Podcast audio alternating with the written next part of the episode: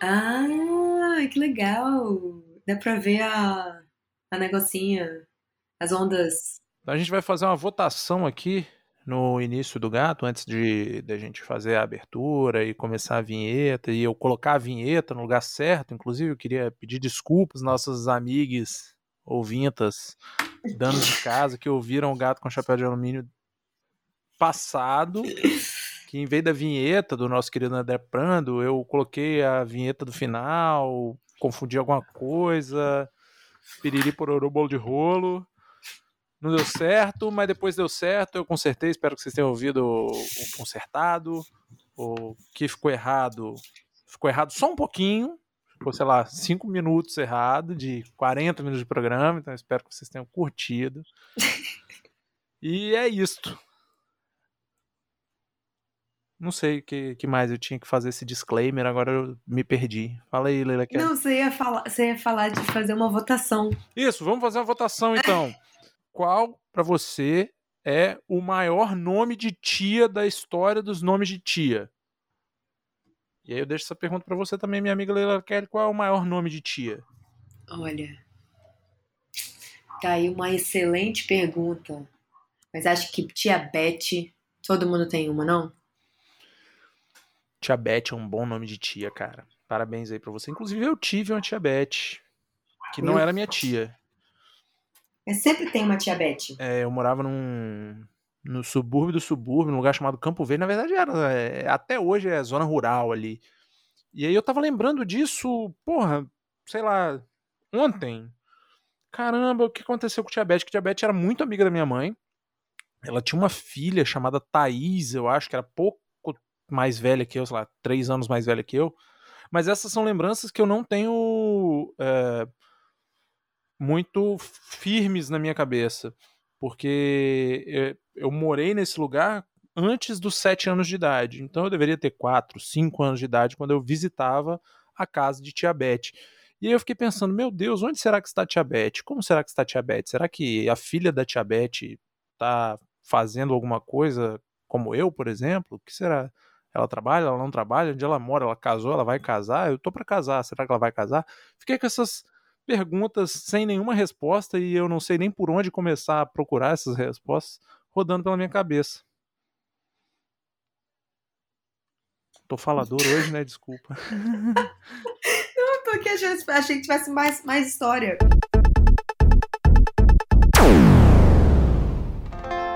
Tô cansado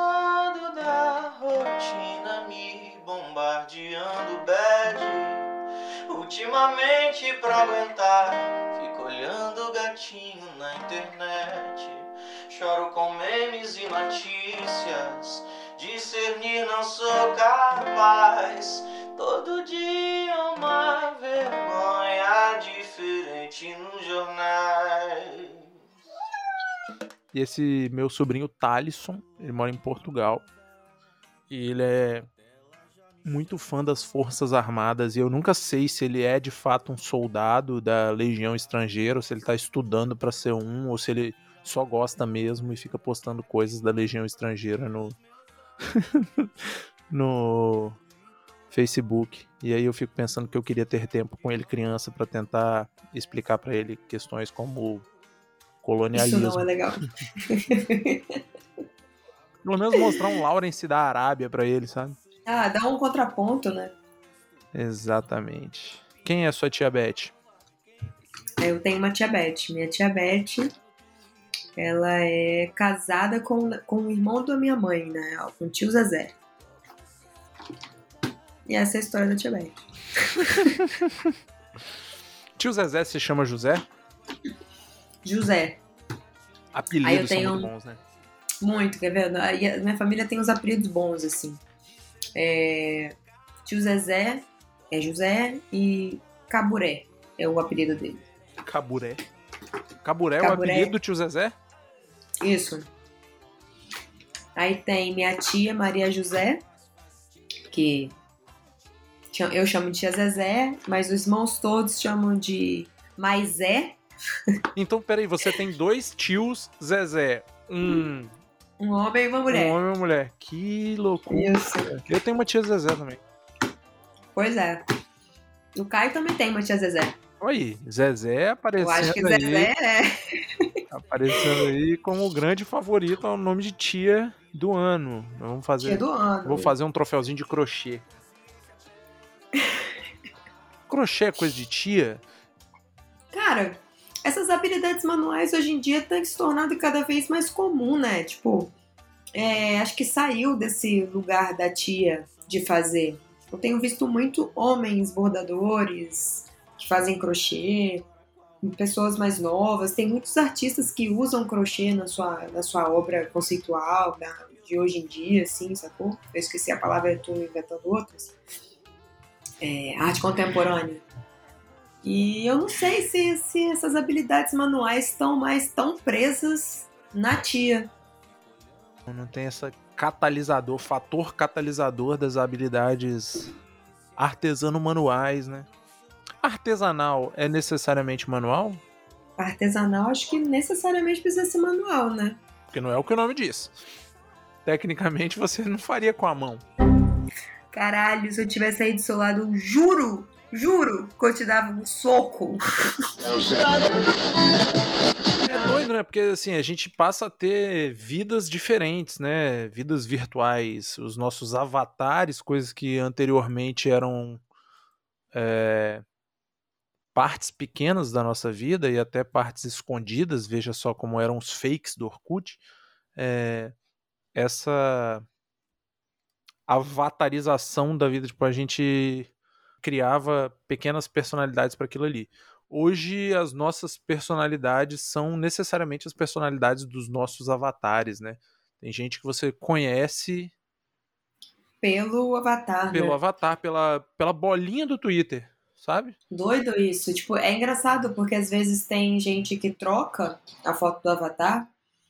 E aí eu olho assim, gente, mas quem é essa pessoa? Que tá falando? Não conheço essa pessoa, não, tô, não, não segui essa pessoa. Aí vou ver, é uma pessoa que eu já sigo há muito tempo, só que ela trocou foto, trocou a foto, e eu não consigo identificá-la. Eu já não sabia porque eu não sei nem qual é a arroba, sabe? Aham. E assim como como é é são foto. os, ah, as imagens, né? São as personalidades. E assim como Os carros são como as lanchas, as motos são como jet skis e os pedestres são como os banhistas. Não, não entendi muito bem. Não deixe que a alegria de alguém morra na praia. Não, é. Assim como são as imagens, a gente conhece a pessoa mais pela imagem do avatar, são as personalidades, né? As pessoas criam para si próprias uma personalidade virtual e essa passa a ser a personalidade real dela. Bom, e isso em determinado momento se amalgama, né? Tipo, vira uma coisa só. Hum, e é muito doido como que às vezes você segue a mesma pessoa em várias redes sociais e em cada rede social é uma foto diferente. Porque cada lugar precisa de uma roupa diferente, assim. Porque O cada Twitter- pessoa é diferente em cada rede social, né? E as É, dinâmicas exatamente. mudam. É porque é como se você fosse assim, você tem um grupo que é pagodeiro, você tem um grupo de amigos que é pagodeiro, você tem um grupo de amigos que é roqueiro, você tem um grupo de amigos que é do, do surfista, e todos eles, você se dá bem com todos eles, mas você precisa de ter um certo, sei lá, é, uma certa forma de se comunicar com eles diferente. Então é mais ou menos isso aí. Para cada lugar que você vai, você tem uma personalidade. Ou não uma personalidade, né? Mas se encaixa melhor no que aquela sociedade te pede. E tem muito a ver com isso, né? Tipo, a gente muda as nossas fotinhas de acordo com o que cada rede social te pede. Doido, né? Vai chegar uma hora, e eu acho que o nosso, nosso momento quarentener adianta isso, que a gente vai ser mais nós mesmos virtualmente do que pessoalmente, né? Ah, provavelmente já é, sabia? E é curioso, porque esses encontros, como a gente, bom, tá dividindo isso em nichos e núcleos, né? Isso passa a ser também uma, uma personalidade fragmentada, né? Quando, quando é que a gente. Porque, bom, o nosso fluxo de pensamento de consciência é um só. A gente só tem uma cabeça. É, Uhum. como essa cabeça, essa mente, se divide para se apresentar nesses diferentes ambientes. Será que eu sou mais o wing do Twitter, mais o wing do Instagram? Ou será que eu sou mais o wing do podcast? Ou será que eu sou mais o wing do vídeo? Ou será que eu sou mais o wing. Que wing eu sou? que Leila Kelly é você? Você é a Leila? Você Não. é a Kelly? Você é a Você Leila é Kelly? só Leila? Você é a Keila Lely? Não sei. Mas é engraçado porque eu acho que é difícil você falar quem você é. Eu acho que é mais fácil você falar quem você está. Porque a gente muda muito, né? O tempo todo, assim, a gente tá em constante evolução, pelo menos, né? Esperamos. Por favor, evoluam. É, então, assim, acho que, sei lá, igual você que tem que é multitarefa, né? É jornalista, é roteirista, é podcaster, é, é newslettero, é o wing do Twitter, é o wing do Instagram, enfim, são vários wings. Mas tem um que normalmente você está mais naquele momento, tipo, de uma maneira geral, digamos, para trabalho, por exemplo, tipo, ah, eu estou mais jornalista porque é o que eu faço maior parte do meu tempo. Mas você é outras coisas. Mas também você pode estar naquele momento, assim, agora você não é jornalista, agora você está podcaster, sabe?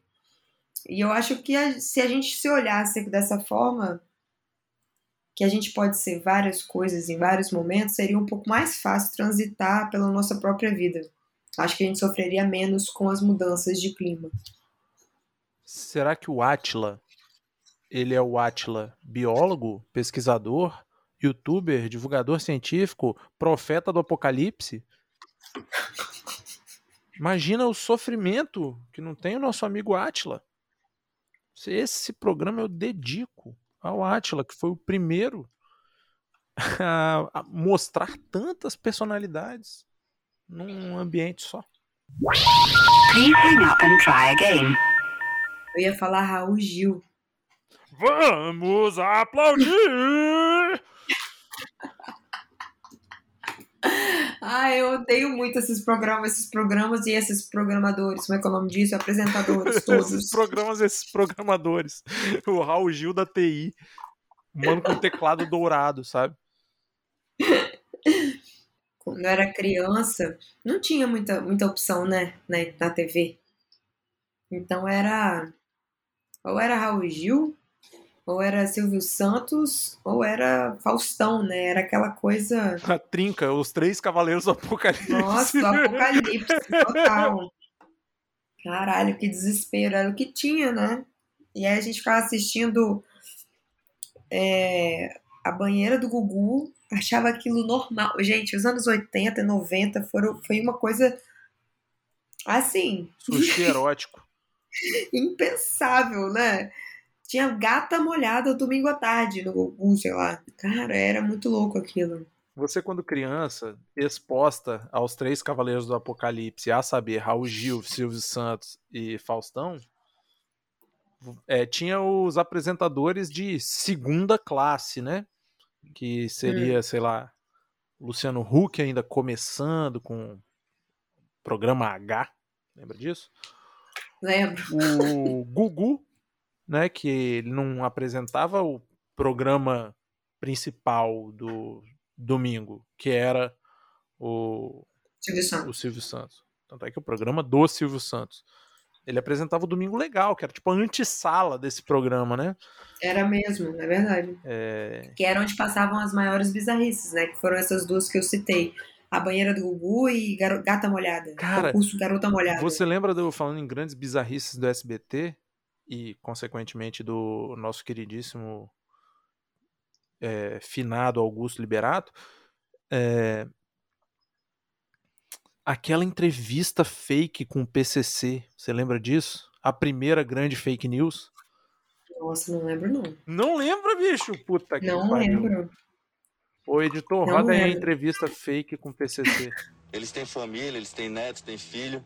E é o seguinte, vai ser só bala mesmo na cabeça. Aqui não tá de brincadeira não, sério. E nós vamos, só isso aí que eu tenho que falar. Mas eu lembro, eu lembro da vergonha que muita gente passou acreditando na grávida de Taubaté. grávida de Taubaté. O, aquele que, tam, é, que é- esse já é um apresentador de terceira classe, que é de programas matinais. o Edu Guedes chorou, né? Chorou, ficou tristíssimo. Nossa, mulher o que era quadrigêmeos, não era? Não tinha nada. Sextuplos, sei lá. Nossa, era sextuplos, era um bagulho muito grande, era tipo uma Ela- ninhada. Era muita criança, e aí ela não tinha dinheiro, ganhou várias paradas e tal, fralda, todo mundo se mobilizou. Aí quando você conta essa história pra alguém que não mora no Brasil, a pessoa fala, nossa, que bacana, pelo menos ajudou, né, e tal. Agora, se você mostra uma foto da grávida de Taubaté, vai, assim, não tem como você acreditar que aquela mulher tá grávida. Como que boa parte do Brasil caiu naquele conto, velho? Foi noticiado em 28 de junho de 2011, após postagens de David Brasil no Twitter, que Amin Kader teria morrido. A causa da morte seria ataque cardíaco. Porém, Amin Kader foi visto mais tarde correndo numa, pra- numa praia pelo próprio David Brasil. Alô? Opa, é o Amin? Isso, querido. E aí, como é que tá? Tudo certo? Essa- é, essa semana aí você morreu? Agora, hétero, Ronaldo Esper assume relação. Pera aí, deixa eu terminar de ler, que é, continua sendo incrível, muito, muito, muito ainda, assim. Tem muita coisa boa pra acontecer ainda. Agora, hétero.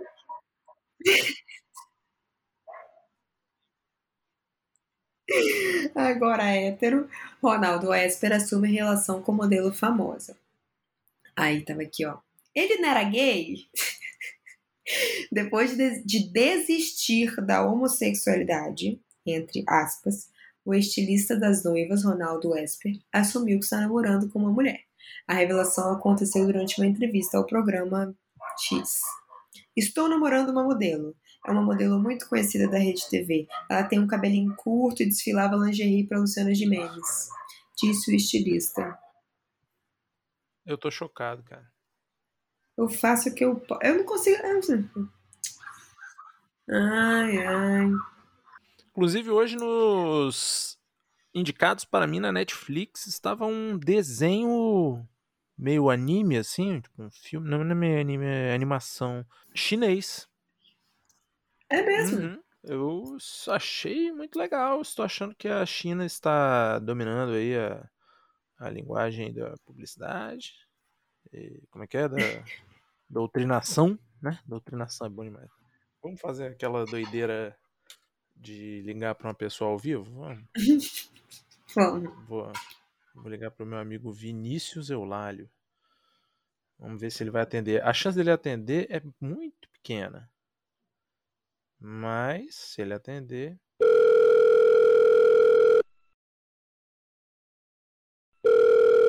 Oi? Oi, é o Vinícius? Isso, Ei, Vinícius, tudo bem? tio Nelson. Não, é o Wingleton. Wing! Calma Quem, aí. quem é Joelson, cara? Tio Nelson. Ah, tio Nelson. Tio Nelson é aquele que eu Tio Nelson. Não, ele é, é um, um amigo de papai e mamãe há muito tempo aqui. Ele sempre liga passando trote. Ele Outra vez ele ligou. Foi semana passada, fim de semana ele ligou. Ligou passando um trote? É, ele vai, vai mudando a voz. Ele sempre fala, tio Nelson. Não, mas não é tio Nelson, não. E aí, Você não tem meu telefone, não, cara? Você não olhou? Eu tô... Uai, é porque, porque nesse esquema de mudar, mudar chip de lá pra cá, eu acho que configurou. Aí eu tô cheio de contatos sem, sem os nomes. Ah, tá. Aí o É. chip de lá, eu tive que trocar, na verdade, né? Aí, aí tinha uns gravados no celular, outros gravados no chip, aí embaralhou tudo. Isso aí, Aí inclusive, foi, uma, foi como eu te apresentei aqui no podcast Gato com Chapéu de Alumínio, do qual você participa ao vivo, falando que você é um sujeito que se muda muito, cara. Isso Sim, deve ser difícil, senhora. né? Estamos ao vivo mesmo, Ingrid? Então, sim, cara. Você- Ah, me muda muito. Inclusive tem um amigo meu de Belo Horizonte, Rafael, ele, ele tem vários nomes meus na agenda dele. Tem lá Vicos, BH, Vicos, Vitória, Vicos Guarapari, Vicos Leeds, Vicos Brasília. e por aí vai. Mas por que ele muda tanto? Você já parou pra pensar se você se muda muito por conta da profissão ou você se encaixa na profissão pra se mudar demais? É, eu acho que profissão e perfil, né? Profissão, pelas oportunidades da profissão de jornalismo, e também perfil. Eu tenho um perfil mais assim, que não gosta de criar raiz em algum lugar, né? Específico. Aí esses dois, essas duas opções aí me colocam para frente. Aí eu sou desgarrado e vou para onde tem oportunidade de emprego e onde eu me sinto, acho que eu vou me sentir à vontade pelo meu perfil. Massa. são as duas coisas. Entendi, cara. E eu vou te dizer que você é um exemplo, assim, porque eu sou um sujeito que é o exato oposto, assim, diametralmente oposto. Eu gosto de ficar num lugar só. Eu tô passando por esse processo de mudança de casa e já tô muito incomodado.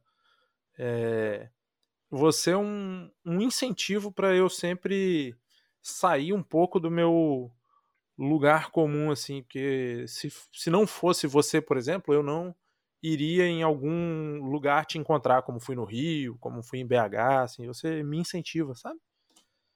Ah, que bom. Mas tem um, tem um porém. Tem um porém? Tem um porém, porque não dá para ficar a vida toda sem criar raiz, né? Chega uma hora a gente vai ter que criar raízes, né? E, e é muito bom ficar perto da família, de amigos, e digo que, que, é um, vai ser uma, uma obrigação, entre aspas, é, porque eu quero, não obrigação, é uma, uma situação que eu vou precisar, vou querer futuramente criar raiz. Então eu acho que tem uma idade para ficar desgarrado assim. Aí depois a vida vai colocando a gente nos trilhos para criar raiz. Eu acho que é uma coisa natural da vida.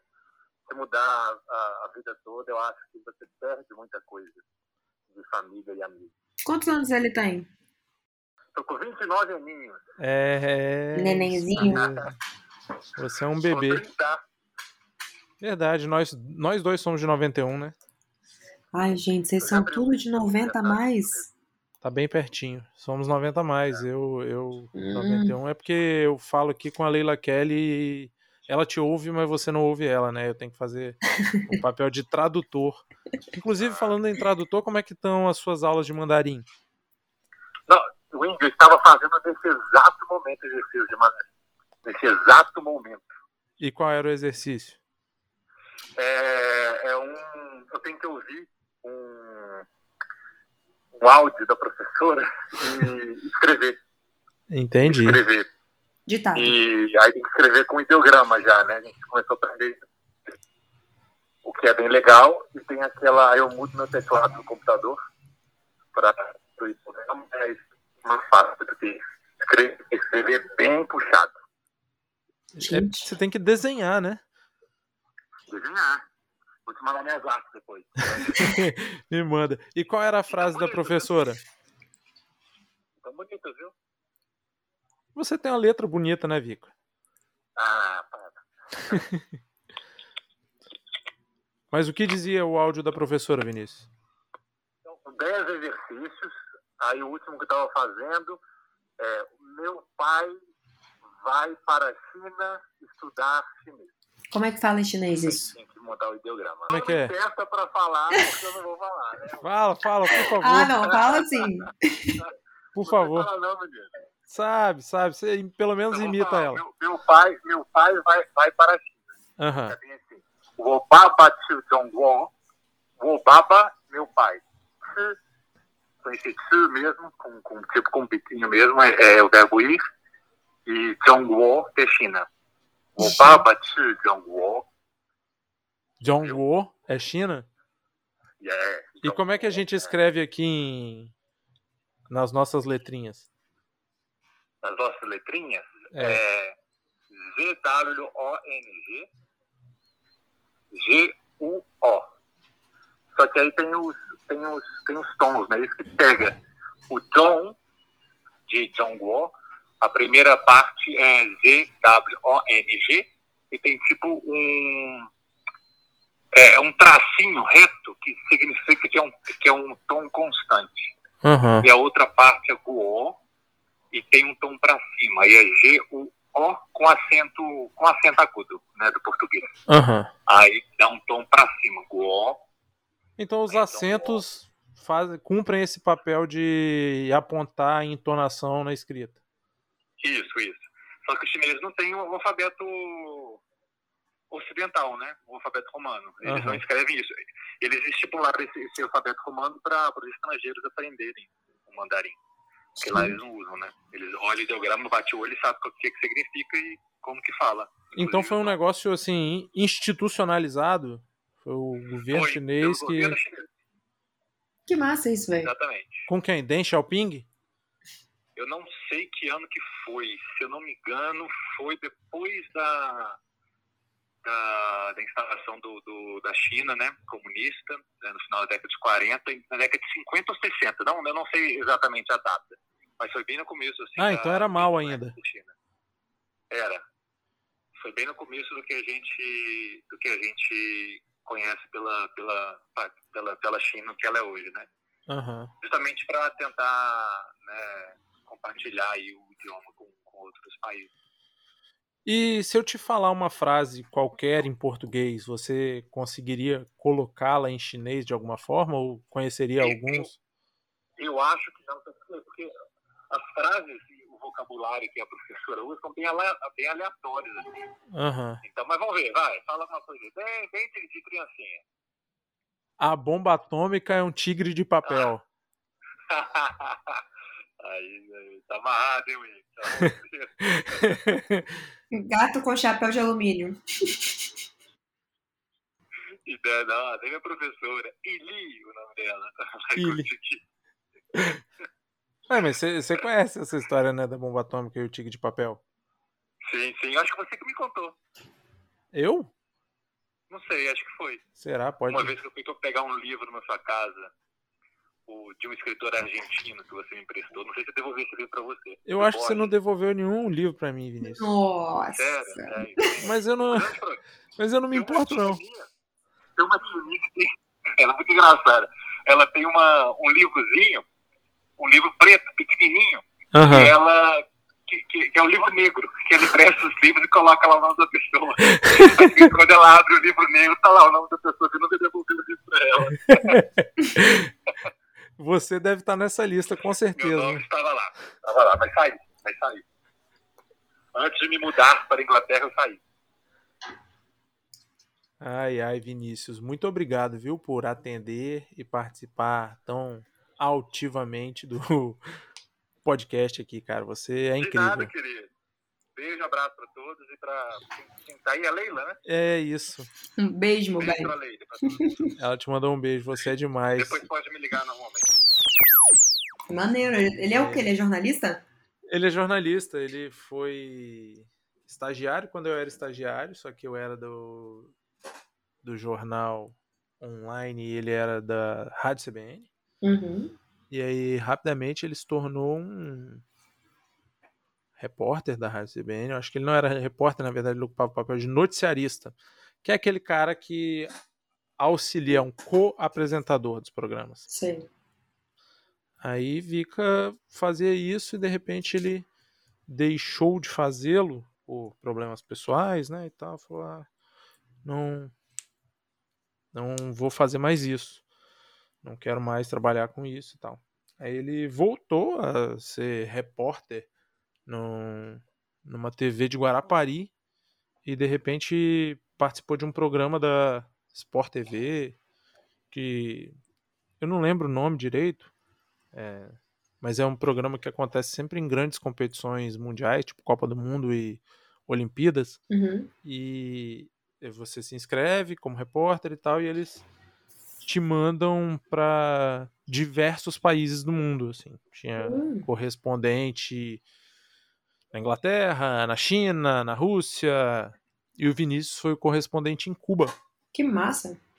E foi tipo o primeiro correspondente em Cuba, brasileiro em Cuba em X tarará anos, assim. Que massa, velho. Cobriu um monte de coisa, o Papa ainda em Cuba, Obama ainda em Cuba, Caraca, que massa. conversou com o Zen Bolt. Muito O bom. Vinícius é um, um cara de muita estrada, voltou pro Brasil, é, ficou trabalhou cobrindo vôlei, futebol. Depois se mudou para Inglaterra para estudar. 29 anos. 29 anos. Ah, no meio disso tudo teve uma especialização que ele fez em relações internacionais em Brasília. Quando que ele fez isso tudo, gente, com 29 anos? Tô ficando Pois um pouco é, triste. Vinícius é um, um cara que rodou bem, rodou bem. E é um amigo querido, assim, onde ele tá, eu vou atrás, já fui visitá-lo em dois lugares diferentes que ele morou. Faço questão, assim, me esforço, não, não consegui ir a Cuba, nem na Inglaterra. Mas quem sabe se ele estiver na China aí, lua de mel vem, Pô, faz uma viagem diferente. ruim não é, né? Não é não. A gente só precisa deixar de ser párea do mundo. É, exatamente, porque hoje eu já vi que mais dois países fecharam a gente, né? Tipo, acho que França fechou. Não podemos mais ir pra França. E outro país aí, acho que tá acabando a lista, né? Imagina a imagem que o brasileiro vai ter pelo, pro mundo por tanto tempo. Pois é. É, pensar que, sei lá, há 10 anos atrás, menos, mais até 12, 15 anos atrás, você ia pros lugares as pessoas ficavam super animadas que você era brasileiro, achava aquilo o máximo. Todo mundo queria conhecer o Brasil. Você já teve algumas experiências assim, né, minha amiga? Já. E foi, inclusive, em Cuba. Que me falaram muito assim, nossa, cara, o Brasil, sou louco pra ir pro Brasil, pra conhecer o Brasil, não sei o que e tal. Eles adoravam os brasileiros, que os brasileiros eram bacanas, que não sei o que. Agora eu imagino como é que deve estar a imagem do brasileiro de uma maneira geral lá fora, né? Se aqui dentro a imagem que eu tô tendo tá ruim, imagina lá de fora.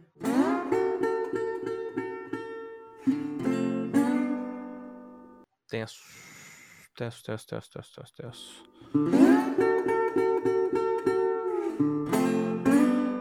Ah, esse programa seria sobre memória, acabou se mostrando sobre o quê?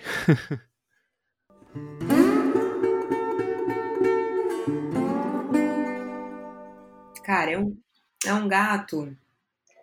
É um gato. É um gato no retrovisor, olhando no retrovisor, tocando aquele é, lo-fi, hip hop, chill, chill, relax, chill, studio, chill.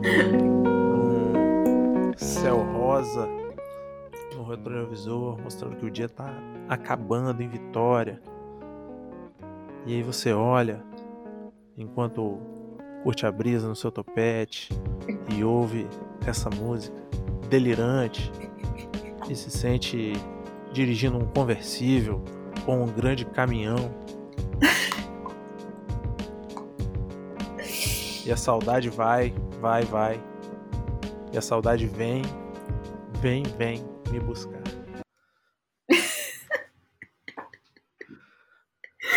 Um gato viajante, velho. Então é isso, meus queridíssimos donos, donos de casa. Este foi mais um episódio de Gato com Chapéu de Alumínio, comigo, Wing Costa, o chato com gapel, e ela, Keila Lely, a nossa amiga artista, o talento, o viço, o brilho da podosfera mundial.